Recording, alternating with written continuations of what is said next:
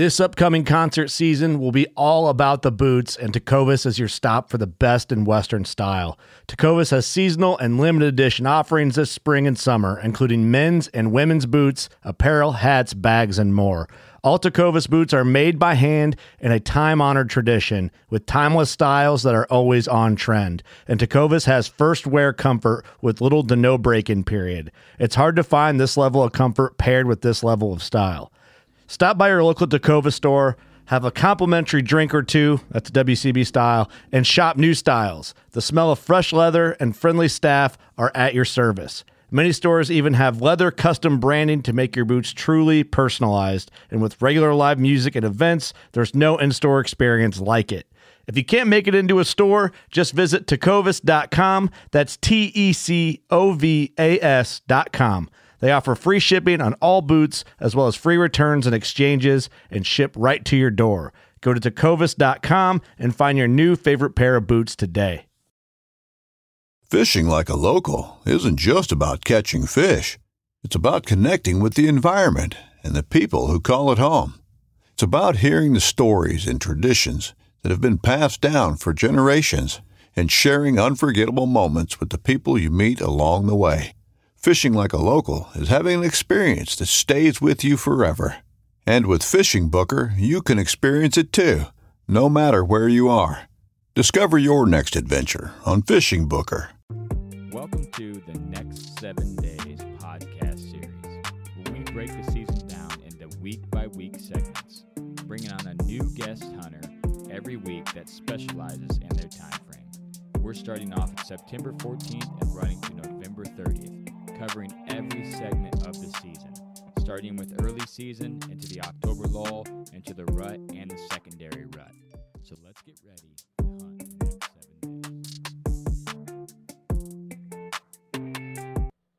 Welcome to the Whitetail Legacy Podcast, coming at you, episode three of the next seven days series. And I wish you could hear the crowd in the background screaming because we're covering September 28th through October 5th and that sweet, sweet October 1 opener. It is finally here for us Midwestern boys. The time to shine, or what we've been waiting for all summer long, all winter long, is finally here. It's the time to rip. Time to get jacked up about deer season, and that is what we're going to do with this episode. Justin Hollingsworth has killed nine bucks in the first week of October. Some absolute slammers. He's on a slammer right now about to kill. As we speak, um, we cover his perfect setups, what the bucks are doing, how he targets uh, buck this early in the year. We go over uh, food plots, acorns, bedding, cold fronts, scouting new property, dealing with hot temps. We cover a big variety of topics in this podcast, and you are guys are gonna enjoy it. I guarantee you. Um, just a little tidbit of info here. You might hear a familiar voice in this episode. Um, this was an episode pre-recorded before Homie decided to step away from the podcast, so we get his sweet, sweet voice on here, um, bebopping back and forth with mine during the episode. So I hope you guys enjoy this episode. Let's get into the people that make this possible. We're going to get into the show. I'm going to keep it short and sweet for you guys this week. Starting off with Exodus Outdoor Gear. If you guys are in the market for a new cell cam, look no further than the Render. Right now, they have a smoking, I mean, absolute smoking hot deal for a brand new Render on their website. Some of the lowest prices I've seen all year, and you're still getting that five year no BS warranty right out of the rip. You put that camera up day one, you got five years. You can leave it out there every single day. Still getting that theft and damage coverage as well. So if you guys are in the market for a trail cam, look no further. If you're looking for that last minute arrow switch, you got your bow out late. The MMT arrows are flying true, and I cannot wait to paint one of those white and uh, black arrows red. Um, next, let's get into afflictor broadheads. I'm going to be shooting the new K2 fixed. I did talk to you guys about their mechanical, their hybrid mechanical. I did shoot that all the way out to 45 yards. Field point accurate. Really pleased with the way that that broadhead was flying. Um, but I still am going to go with that K2 fix just because I've heard so many good things about it. Um, but if you guys are looking in the market for a new broadhead, check out Afflictor Broadheads. um, and see if they got anything that might pique your interest. Um, like I said, I'm shooting that inch and eighth fixed blade K2. Um, next but not least is next level deer supplements. If you're in the market for any supplements to get some bucks in front of your trail cameras, give them the best nutrition pro- possible, um, Next Level Deer Supplements is your go to. Check them out at nextleveldeersupplements.com. All right, guys, let's get into this episode and get ready to hunt the next seven days with Justin Hollingsworth. Here we go. All right, we got one of our favorite ever guests coming to grace us with this present tonight. How you doing tonight, Justin? Good. I'm great. How are you guys? Doing good, man. I appreciate you coming on and recording this episode with us.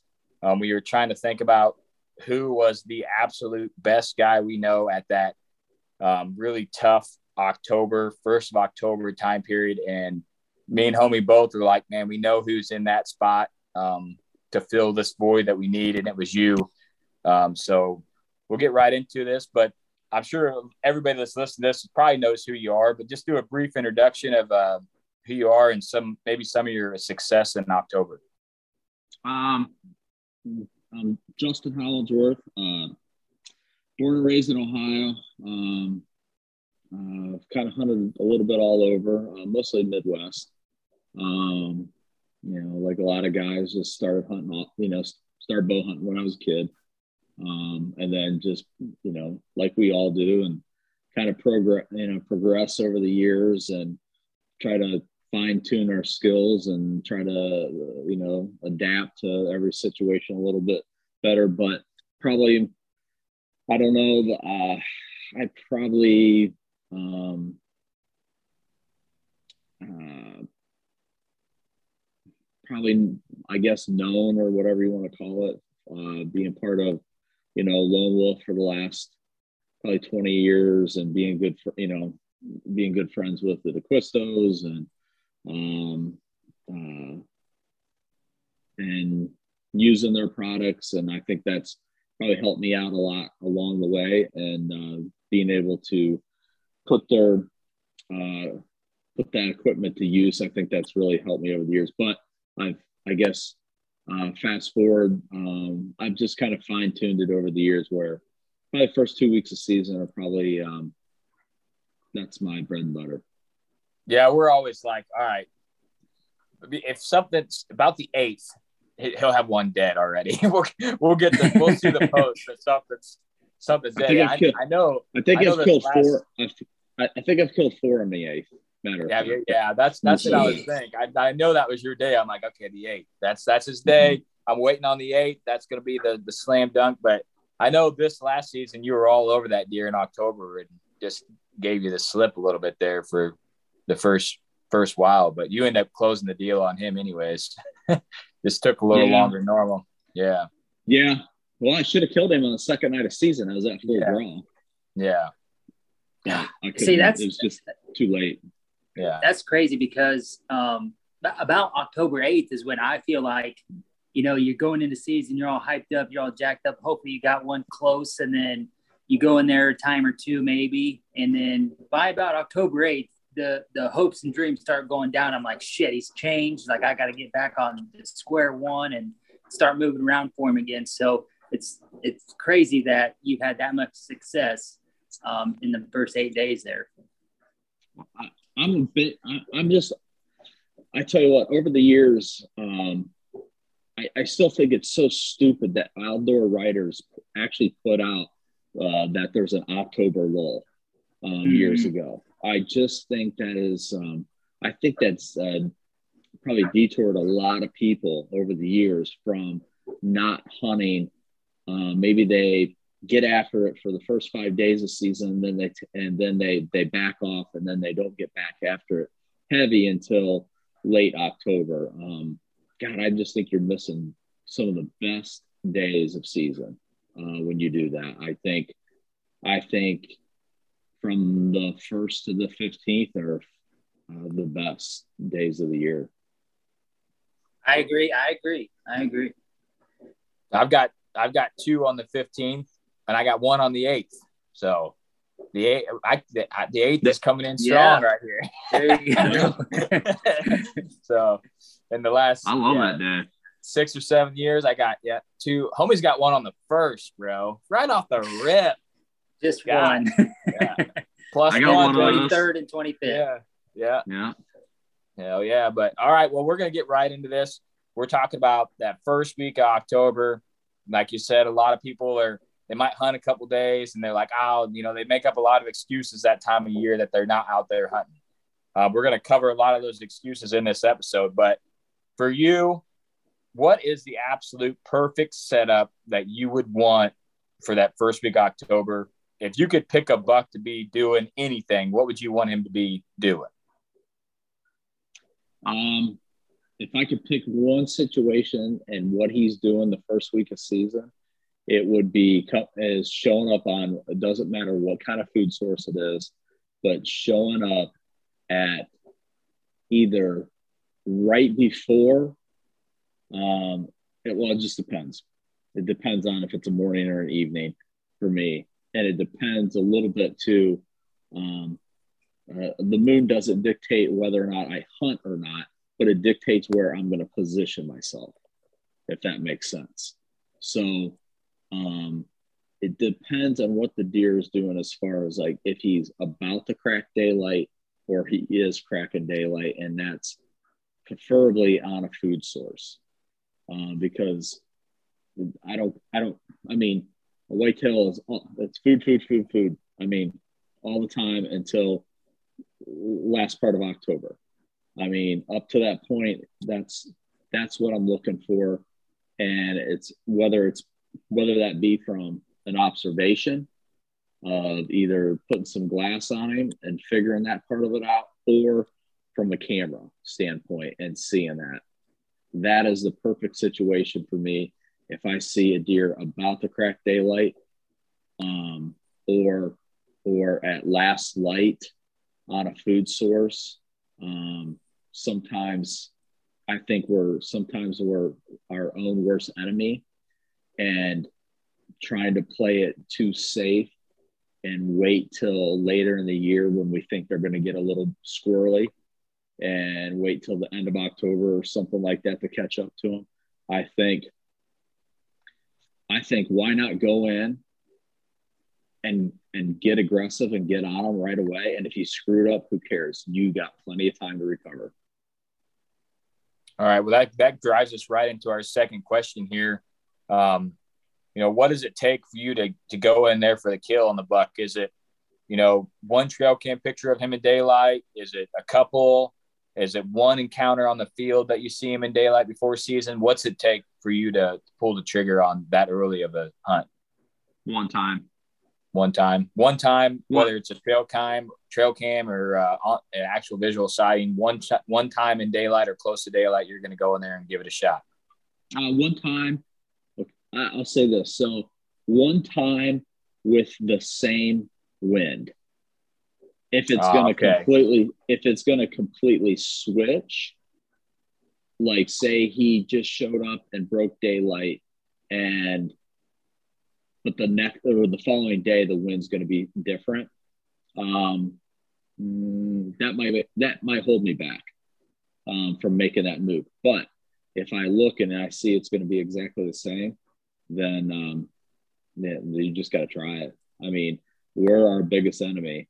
Um, I mean, I I I know for a fact that I have um, I've missed out on plenty of big deer over the years because I've literally talked myself out of something.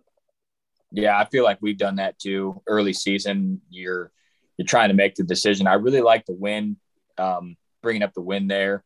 That is something that, you know, if it switches, you'd be like, man, it, he was there last night. That would be a huge factor. But if you can make it work, you would want to try. But that would be a hard a hard one to pull. But that would definitely be something that you would want to look at, um, especially if, like you said, it's the complete opposite he's probably not going to lead. He's not going to enter the field at least at the same same spot. You wouldn't think, and that that's going to be, you know, could be a devastating hunt right off the rip there.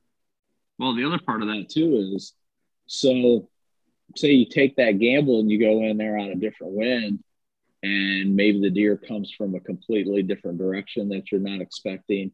Or the worst possible thing that could happen is you set in there and he doesn't show up. Now you climb down and he cracks you, leave it. Now it's just twice as hard. And it and now it does now it is going to take some some time to recover. Um, but I would be if but if the wind stays the same and I go in there and say that plays out and he does crack me, uh, I I don't know. I'm better with I'm better with that because um at least I tried it. At least yeah. I went for it. Um, it wasn't a yeah, it wasn't an error on your part. It was just you had, you know, shit luck. It wasn't you went in there on the wrong wind and made, you know, made a mistake. It was he cracked you getting down. It's dark, really nothing you can do. But if, like you said, if he if he cracks you off the wrong wind, smells you or sees you, I think just what I've seen over the last few years that I've really been getting into it is it seems like if they see you, they really will bug out. You know, if they smell you, you might have another shot at them. It's not definitely not good, but if they actually visually see you, hear you, get down or whatever, I feel like you're you're in trouble um, at that point, like you, you said. If, I tell you what, if they see you and smell you, um, you get your hands full because yeah. if you if they get both of those two things, um, I've said this for years. You could take 50 people and put them in one room and if you put your you put your blind dog in that room, your blind dog is going to find you. You cannot tell me that deer does not know your scent now. Yeah. And he and he and he knows that's danger. And so I, I just got a feeling that if, if if you got if you got cracked by him smelling and seeing you, um, you you got your work cut out for you especially early for early season anyway. Yeah, for early season. Mm-hmm. So haven't said what you've said so far, Justin, um, I, I think I know what your answer is going to be, but you're not going to hesitate to go in after a buck in the morning in the first week of October here. No, no, I would go in for sure.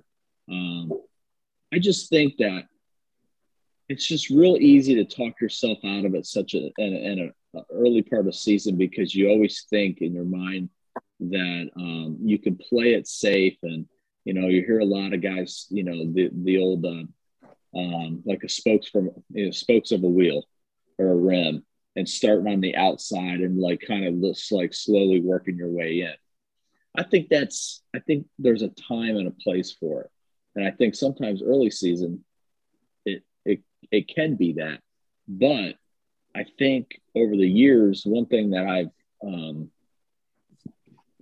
I've came to um, the realization is that if a deer does something and you don't jump on it the next day from either seeing it on a trail camera or an observation, and you got the wind, um, make a move and go for it. And if you screw it up, who cares? You got a lot of season to make it up um, and and then you can you know you can bounce around but the biggest thing i mean you you have to stay you got to stay mobile and and be willing to not get lazy and, and adapt you know to you know whatever situation you get thrown at you yeah that's one reason we wanted to break this series yeah, I, down uh... in weeks because uh during that time period of the year, especially a week is like a century for how you're hunting these things. I mean, they're they're making so many moves that early in the season. It's like, okay, they're on the food. Now they're off the food. Now they're, you know, on the acorns. Now they're off the acorns. Now they're in the dough. It's like a boom, boom, boom, boom. And it's um, like you said, if you miss that opportunity right off the rip and you don't take advantage of it, um, just like Homie's Buck last year, if we would have been like, man, he's here. If we play it safe, you know, we'll we'll well it's hot today it's supposed to rain like there's a lot of excuses but we, he went in there as tight as he did and he ended up killing them if we would have missed that opportunity uh like we seen last year we were on a giant um hunting him. And then you know a couple not even a week after we find him he's dead. So you don't have a lot of time sometimes to even be able to kill the deer without someone else killing them also. So you you got to strike when the iron's hot. For sure, and I mean that's the other situation that you know you just threw out there. So you know, um, you know, outside pressure, you know, doesn't matter. It doesn't matter what you're hunting. It doesn't matter if you're pri- you're hunting private or if you're hunting uh, public. I mean, there's there's always other pressure besides you, and those are always things, other things that you got to throw, you know, um, into the mix. I was in that situation last year where I knew a neighbor that was right over by me, and he was hunting right on the fence row. He actually cut some trees down to shoot into my field over there, and and um, you know, you just gotta you got to be aware of, uh, of everything that, that's going around around you as much as you possibly can. And maybe that's even on a night that you don't hunt. Maybe you take a drive just to see where other trucks are parked and get a feel for, you know, maybe what else you're dealing with in that area. Maybe it's nothing, but or maybe there's pounding it. So um, that sometimes will make me get more aggressive um, knowing those types of things. Sometimes where, um, you know, if I know other guys are pounding ground all around me, then, um, um, you know, that's that sometimes will just make me just go for broke. And if I screw yeah. it up, it's like who cares, you know, like whatever. Like, but yeah. I, but the other part of that too is I don't, I don't like being I mean, I, will hunt one particular deer most of the time, but man, I hate to get in that situation anymore. I like to have, you know, I would prefer to have two or three that, you know, if they walked in front of me, I would I would release an arrow on and and be completely happy with. Now, I think over time, guys get a little more picky and I know that I definitely have over the years. I mean, everybody's got their different level of um, you know, or caliber, whatever you want to call it, of an animal that they're after. And maybe it's an age class, or maybe it's a, you know, antler size, or whatever it is, whatever trips your trigger. Um, um, that sometimes too will factor into, you know, maybe you found, you know, five 140s and 150s, and you got one that's 180. And, well, you, you know, we all tend to do. We're going to chase the 180. you know, yeah. that's just, yeah. I mean, why wouldn't you? Yeah. So, so that sometimes throws a little, you know, you know, wrench in the spokes a little bit when, when that, when that comes about. But you also have to be active on um, other pieces or, um, you know, checking cameras and, and, and glassing and, because you never know when something else might move into a spot um, you know, especially when they start to transition from, you know, that, you know, that velvet to, you know, early season. I mean, I've had plenty of deer that did not summer on me all year long. And I literally, from, you know, keeping some detailed trail camera records, sat back and waited and kept my fingers crossed and hoped that these particular bucks that I was, you know, wanting to show up and they show up. And that right there, um, I like that more than anything because if I know of a particular deer and I'm just waiting on them to show up in a, a particular spot in early season, um, I know for a fact of anything that I've done on that place, they have not, uh, we've not ran into each other. So as soon as they move in, um, they're fresh.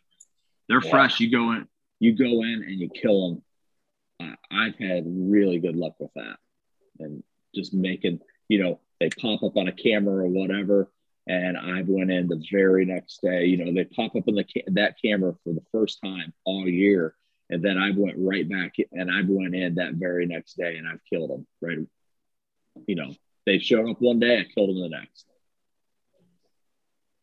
All right, before we get to wood, I, I really like that tactic. I, I think that is something I'm yeah, I think that's something that I'm really gonna um, put in my bag of tricks there because I, I, really like that approach to it.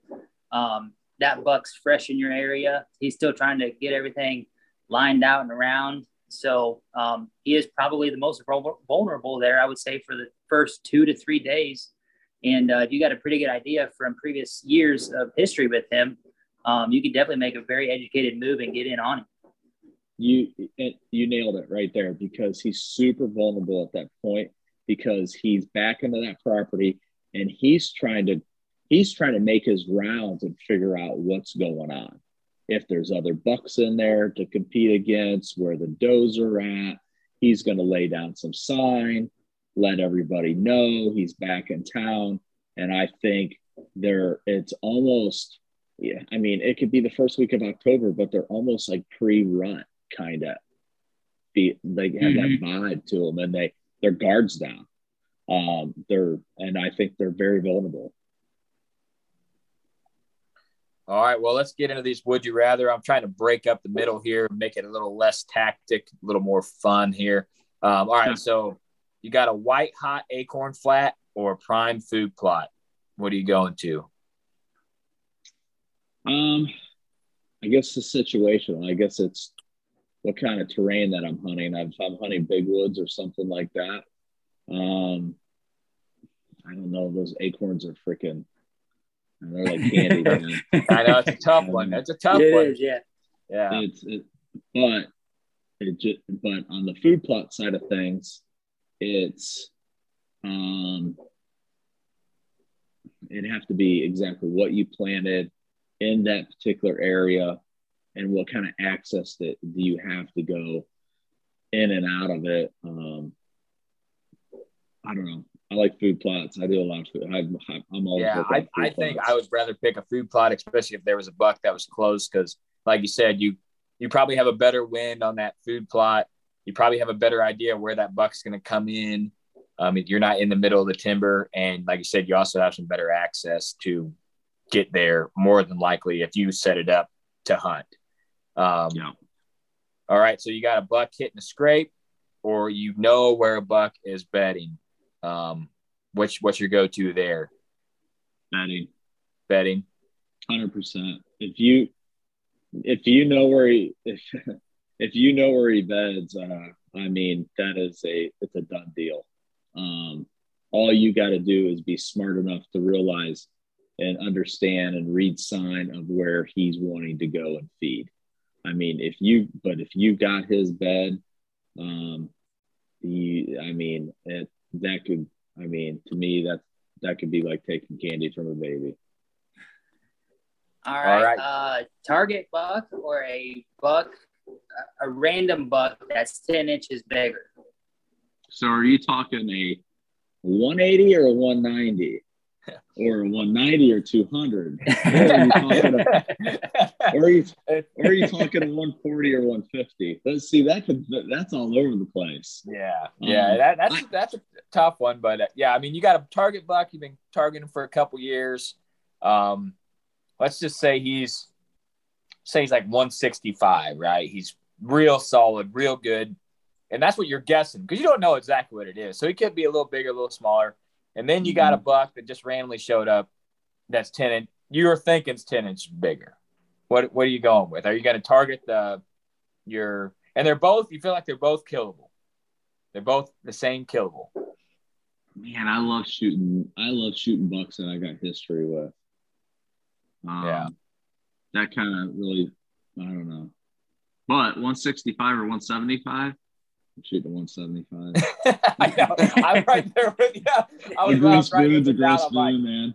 I'm like, if they're both killable, I'm like, I'm, I'll, uh, in my mind, I was like, I'm going to kill the random buck because I don't have any data on him.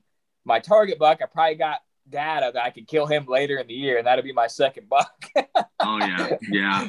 See, and you guys got a little different mindset because you're yeah, in Illinois, yeah. so you get two buck tags. So my mindset is here in Ohio, we got one buck tag.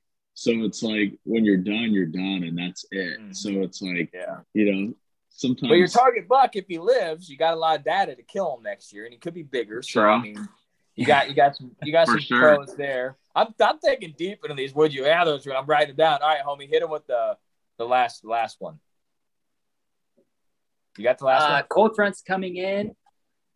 Yeah, I got it uh, cold front coming in or a low pressure area? Ah, uh, cold front, but the day after a cold front. Yeah. Yeah. I prefer a lot of guys like a cold front. And they like I don't know. I've heard I, have heard that before. Guys like to hunt uh, the front end of uh, of a cold front. I was the ones coming in, but um, the day after cold front when the pressure's when uh, when you got high pressure um, is much better in my experience. Yeah, I've seen that too. I've been out there when it's real crappy and when you get that front, you normally get some rain and it's just real kind of foggy and crappy. And you're out there like, oh, this is it. And then you don't see anything, you know, and you're like, God, that was a giant waste. Now all your shit's wet. You got to restart. But go ahead, homie. I interrupt you. What you got going on there? Oh no, it's just like when that front does come in, it's like they need that night to get up and keep moving later in the morning for the next day, and that's that's kind of the trend we're seeing after talking to you know everybody on the show. Is, is there everybody's leaning more towards that day after that cold front hits? It's almost as if uh, like that front comes in, they get uh, really um, I don't know. It's like the deer movement gets like really stagnant and it's and it's just slow. It's and they're laying on their bellies and they're just waiting for everything to go by. And then it's almost like it's almost like they got let out of recess or something the next day and they're yeah. excited to be out running around and and um, I mean it's it's nuts the day after that because then you just see I mean you see deer all over the place. I mean um, so I definitely prefer the day after a front for sure. All right, getting back into our next questions here. Still talking about that first week. I know last year we kind of have the cool connection with you. We got to see some uh, pictures of the buck that you actually end up killing early, and you you kind of found him a little later in the season. Um, so this is you just pick up a new property. You got no scouting on it what are you to do? It's the first of October, first week October. What's your, what are you, what's your plan? Uh, first of October, I might set back for a day. Um, well, something happened here. Um, so, um, new property, just got access to it. I might set back for a day and watch it, um, and just observe it. Um, but I hate not knowing what's going on on a property, and I might just go walk the whole thing, and, and I might just just go in and and and try to bump some deer, see where the deer are bedding, see how they're traveling, maybe maybe jump a good buck, um, whatever. But I'm gonna go in and I'm gonna I'm gonna I'm gonna walk every bit of it. To be honest with you, uh, they'll move back in. You can't burn a you can't you can't burn a big a big deer out of its bed.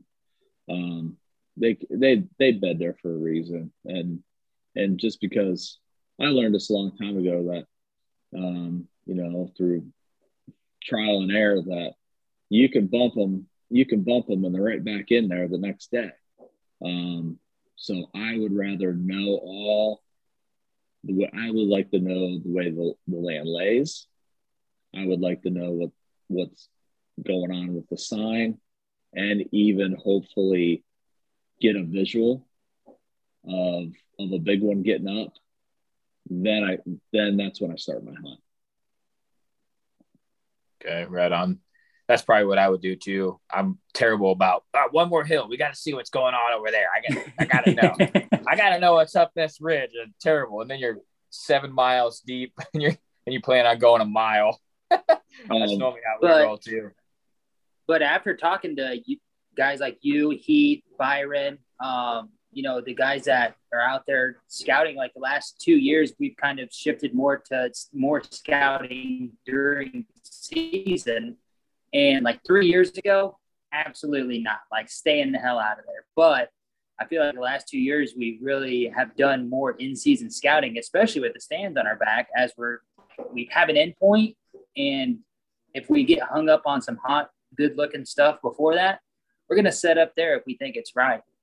And I think that that's really helped us um, have better odds and better hunts the last two years. I I mean, that's, I think you nailed it. I think you're, I mean, you're on it.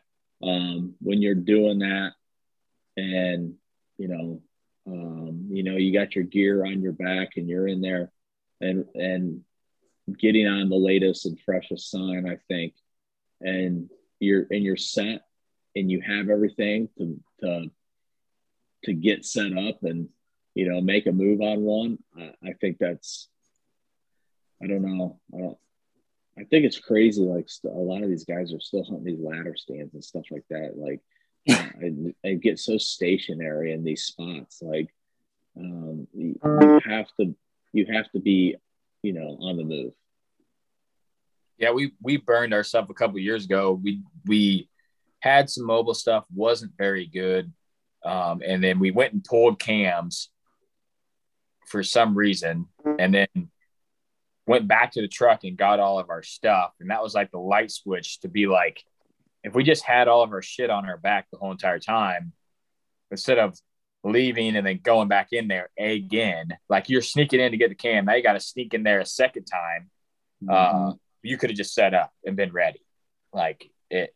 And now we're going back to the truck, getting our stuff, getting more sweaty. Now going back in again. Just bring all your shit, pull the we I don't think we pull cams without a if we pull cams without a stand on our back, it's because we strictly went out there to pull cams and like yeah, we're no not hunting intention of hunting. Yeah. yeah. Yeah. There's no it's just like throw all your shit on, pull this cam on the way, go to where you're hunting, you know, looking for sign. Uh, but like you said, I think a lot of guys are so staged up on, like you said, an area spot, and they're missing out on all the opportunities of just seeing other ground because you're going to a different area, you know? Well, you think, you think about it, you, so say you're, you know, in some kind of special forces or Navy SEAL or whatever you might be, like, you think those guys go into combat without not, you know, not having like all their shit together uh, and everything. Like, I mean, when you're, when you're, when you're going after a big deer, I mean, you want to have everything set a certain way and be very methodical about your gear, your approach. And I mean, it's like when you're you get one under, you know, when one gets underneath your skin, it's like you're coming back and you're you're preparing for war. And you want to make sure that if you run into what you think that you might run into, whether that whatever kind of sign that that is, you want to be prepared for it and you want to be able to make a move right then and there and not jack around and go back to the truck and go and get this and get that. And heck who knows? It might take you to the next day before you get back in there. Now your opportunity is blown because of of you know what you were doing before in there. And now that deer you know maybe you you missed you know maybe you messed him up a little bit and now he's not going to do what he was doing. Yeah, I agree. I agree. I come back to a hunt where I was a lot of times our season starts on Friday for shotgun season, and I wasn't able to take off work, so I was going to go pull a cam to see where I was going to set that next morning. Um, went in there to pull the cam, didn't stop by and get my gun on that home, and then here comes a giant chasing a doe, and literally ten yards from me, and I'm like, I could literally be tagged out right now and hunted for five minutes. Not even got to the trail cam yet, but I didn't take the 10 minutes to stop at home and grab the gun and go out there. I was just like, I'm gonna go out there. I'm gonna grab that cam. It's right on the edge. There's probably no deer there. I'll grab it. I'll look, see what's been there, and then I'll decide where I'm gonna hunt from there. Um, if I would have just been prepared to kill while I went out there, I would have killed that deer. For sure. And, uh, would have would have you know been bucked out that year. So um, definitely, like you said, if you're gonna go in the woods and if any mindset of I'm probably gonna hunt tonight, just take all your shit and be ready. And that's why, like you said, we we got what I consider the best gear, same gear you're running. Um, we both bucked up and said, "Hey, you know, this is a lifetime purchase for us. We're gonna be doing this. We're spending the money. We're getting the best there is. We're not messing around and uh, I'm more than happy with mine. I got. I was like, what do I need, dude? What is the setup that I need? And you You're like this, this, this, this. I'm like, all right, that's it. I bought it all. I was like, okay, that's everything. I got, I got it all. So, uh, um, the only thing I'll Nice. throw on there, which a lot of people probably think is dumb, if you're gonna be a mobile hunter, you got to get a bino harness and not carry binos in it, and just carry your straps and shit. And then all day sits, put the fucking snacks right in there. Yeah, yeah. All day sits. You got the audio in there, the snacks in there. Everything's right here. Your straps when you're climbing are right here. And then you got to have a guy with you that you're like, hey man, let me borrow your binos. And then you don't have to carry binos. It's a win-win. Yeah. We hey man, we we figured out that pro- we figured out that problem. Did you see our new uh, little backpack that goes underneath the stand? Yeah, I seen that. Yeah, that's perfect. Yeah. Yeah.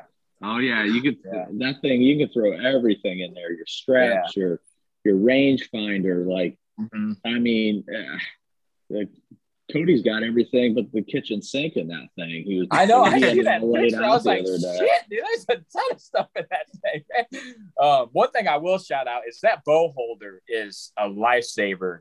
Um, you don't Oh, yeah. realize how much a pain in the ass screwing in a bow hook is until you have that thing, and you're like, okay, I'm good. I'm good. Like it's right there. Um, but How many I- I- times?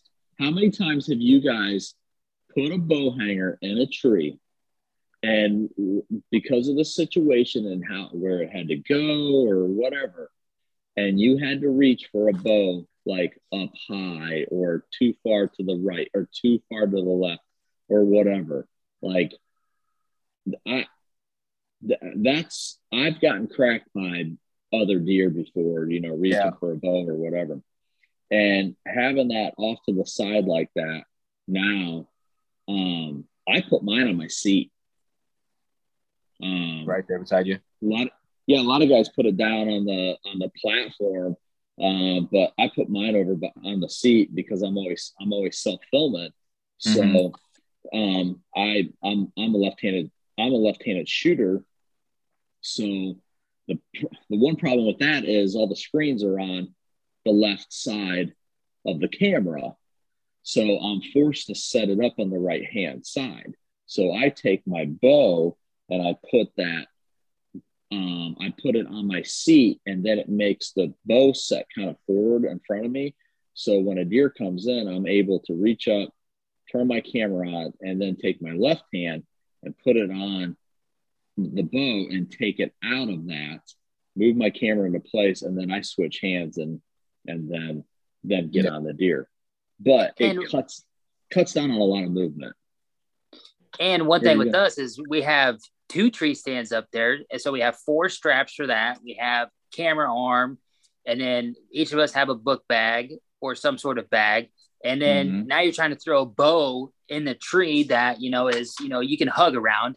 And it's just too much shit. Somebody's getting stabbed with a broadhead. Like having Yeah. that thing up It's there just- is, yeah. is perfect. You know, it's Yeah. away from the tree and gives everybody a little bit more breathing room. If you can Oh, go out sure. there and hang a bow hook in the right spot first rip, you're a pro, bro. It's like the third Yeah. try for me. Hang it up, set down. Nah, that's shit. And I gotta move it, and I move it. I'm like, yeah, that's that's a little better, but it needs to be right here. And then about the third screw, I get one. And I don't know what they make those bow hooks out of. They gotta make a sharper bow hook. There I'm not one. a weak guy, but man, they're they're hard to get in the There's- tree. There's one by uh, what the hell is that company name? Easy Crane or uh, uh, something? Oh, um, something Crane. I thought. Um, that is the sharp. That that I swear to God, you barely even press on that thing, and it, it could be you could be setting in a freaking honey locust as hard as a rock, and that thing just goes in like butter. Man, yeah, that would be good to invest in too. Just be able to hang your backpack and shit too. Because man, it's just like That's all I have. it's hard, hard to get in there. I homie, homie's seen the bow hook that I got. I, it's the best one I got. It was in a tree for about four years, and I repurposed it. It's like a a Eh. thing that you would hold a fishing rod in your garage. It's not even a boat. Sucker is solid. we hung the stands. We hung the stands just perfect. Ain't nothing been in that tree for six years. We hang, we go, we hang in it and go up there. And Cody's like, "Oh shit, bow hook's already in here from the last Yeah, time." I was like, It's oh, set that's my bow hook perfect. from six years ago. That is that is nice. Oh, yeah, Oh, I, man. was just, I was just like, I'll oh, find I'll find a link to that and I'm gonna send that to you guys. Okay, because yeah, I need telling a you, I need a solid one because the ones I got are are junk. They're junk, but you'll love these. These guys are. It's just a small little company. They don't. They don't endorse anybody. They won't sponsor anybody. They're just. uh Man, those are the. Whatever they're doing with those threads, they are. They got it down. They do. It's. I mean, I, I swear. I mean, it is like you. You don't have to put any pressure on it at all. It just goes right in. Nice. All right. Well, last topic here, and we'll let you go.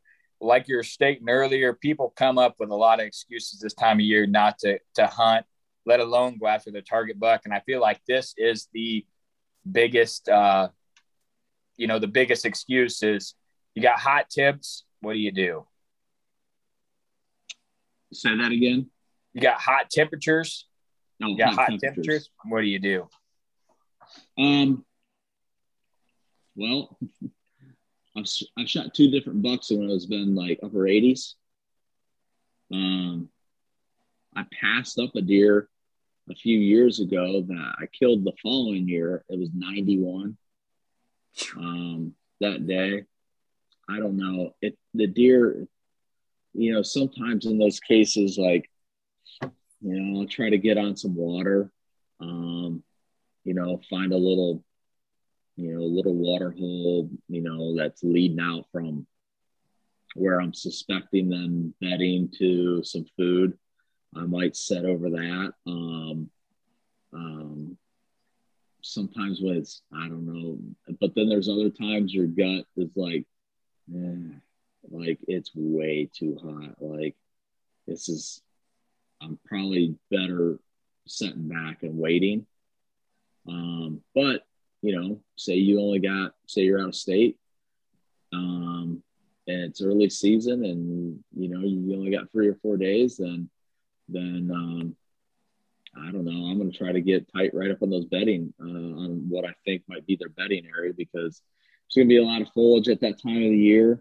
You're going to be able to, you know, the ground's, you know, it's going to be, you're not going to be dealing with all those, you know, crunchy leaves that sound like potato chips as you're rolling through there. I mean, you're going to be able to slide in, get tight on them, and use that, you know, that foliage as your cover and and slide in. And I don't like to go and hunt very high. Then um, I will try to hunt, you know, anywhere between five to ten feet off the ground at that point. Um, that kind of keeps me in the cover uh, a little bit. Um, and you know, and a lot of times too, if you got a trail that maybe there's a, a you know a big primary scrape or something like that on, um, you know, they still want to go nosing around those things, and you know, on their on their way out uh, to feed. But it, the movement's going to be, you know, really late uh, in the evenings, and I probably wouldn't hunt a morning then because of how much sooner they're going to be back to bed. Yeah, we killed homie. The second buck we killed. What what was the temp? I know there was ladybugs flying and it was hot, and I was in a t-shirt. and- It had to be 82, 83. It was Yeah. in the 80s. and we did exactly what you said. Went in tight to a bedding area next to water, and that buck come out and drank water for a minute. Um, had his head down in the water, drinking for like a minute and a half straight. Just Mhm. drink, drink, drink, drink. Um, you know, and we were we were right there. Um, but if you if you can find that situation and you can i mean if you know of a good buck and it's hot like that and, and you think you can get on them on you know somewhat a water hole or something like that i tend to see them like that i don't know why. I've always wondered about this but i don't see them like to, to drink out of flowing water as much as they do out of a little like a seep or um you know, or just a nat- little natural water hole that's just holding water or whatever. I, I don't know why, but I don't see them drink out of, you know, creeks and stuff like that as much. But those little tiny water holes um, that you can find um, can be pretty killer. I actually just built one on, uh, I, I, I ended up, I bought 75 acres here not too long ago and I, I put a water hole in purposely um, that leads from a big bedding flat. There's two big points, and on those points, um, there's a little opening back in there. So what I did is I went back in there and I killed everything, tilled everything, and then planted switchgrass and blue stem back there, so I can get them to bed on those flats and in that switch on the way on, on back there. There's a little uh, there's a little logging trail um, that the the gap because there's a gas line on on that property that leads out to like a two acre what I'm going to put into a two acre food plot. So and it probably stretches probably anywhere between five to eight hundred yards. And what I did there is then I planted uh, clover and chicory all the way down it, leading up to that big food plot. But as halfway in between there, there's a natural water hole that I found over there. And I thought, boy, this is gonna this would play out perfect because there's no water up top, and they come down off those flats or that switch, and they work their way down.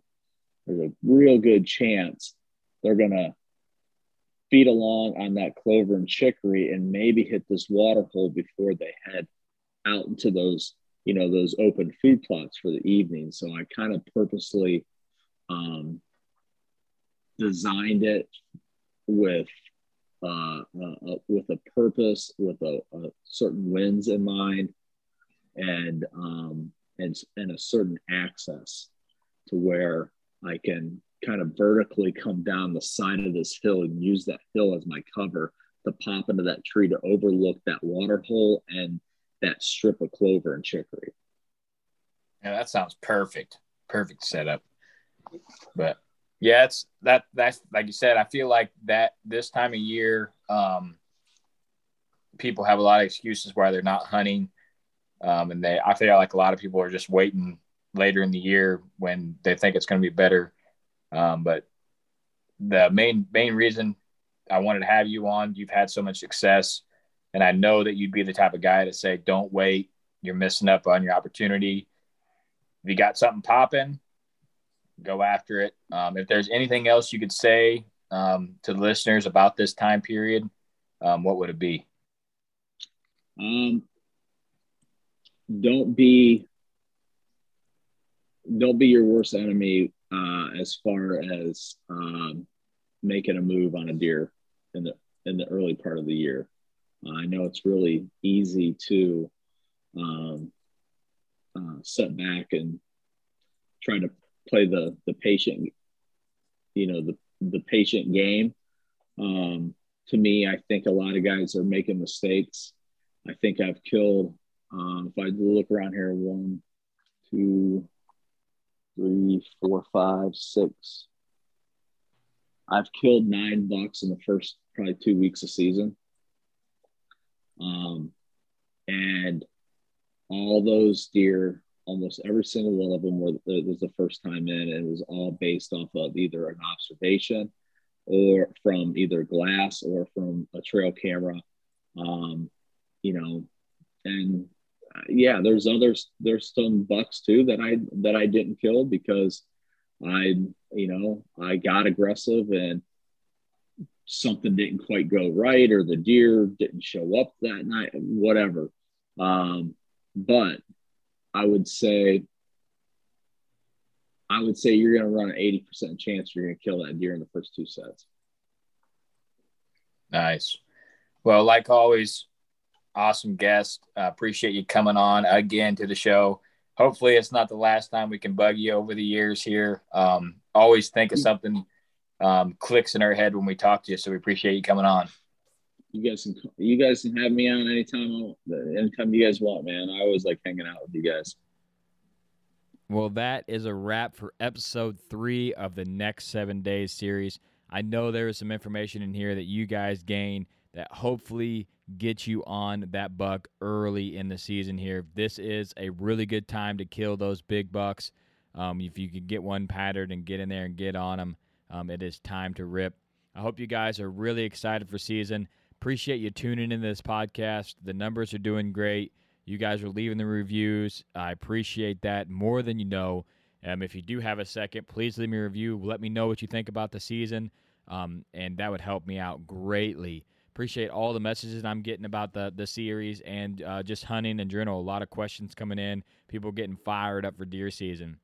Um, get out there, man. Run those cams, make the moves, and and try to make it happen. Um, I believe this is going to be the best uh, whitetail season you ever had. Um, appreciate you listening to this all the way to the end.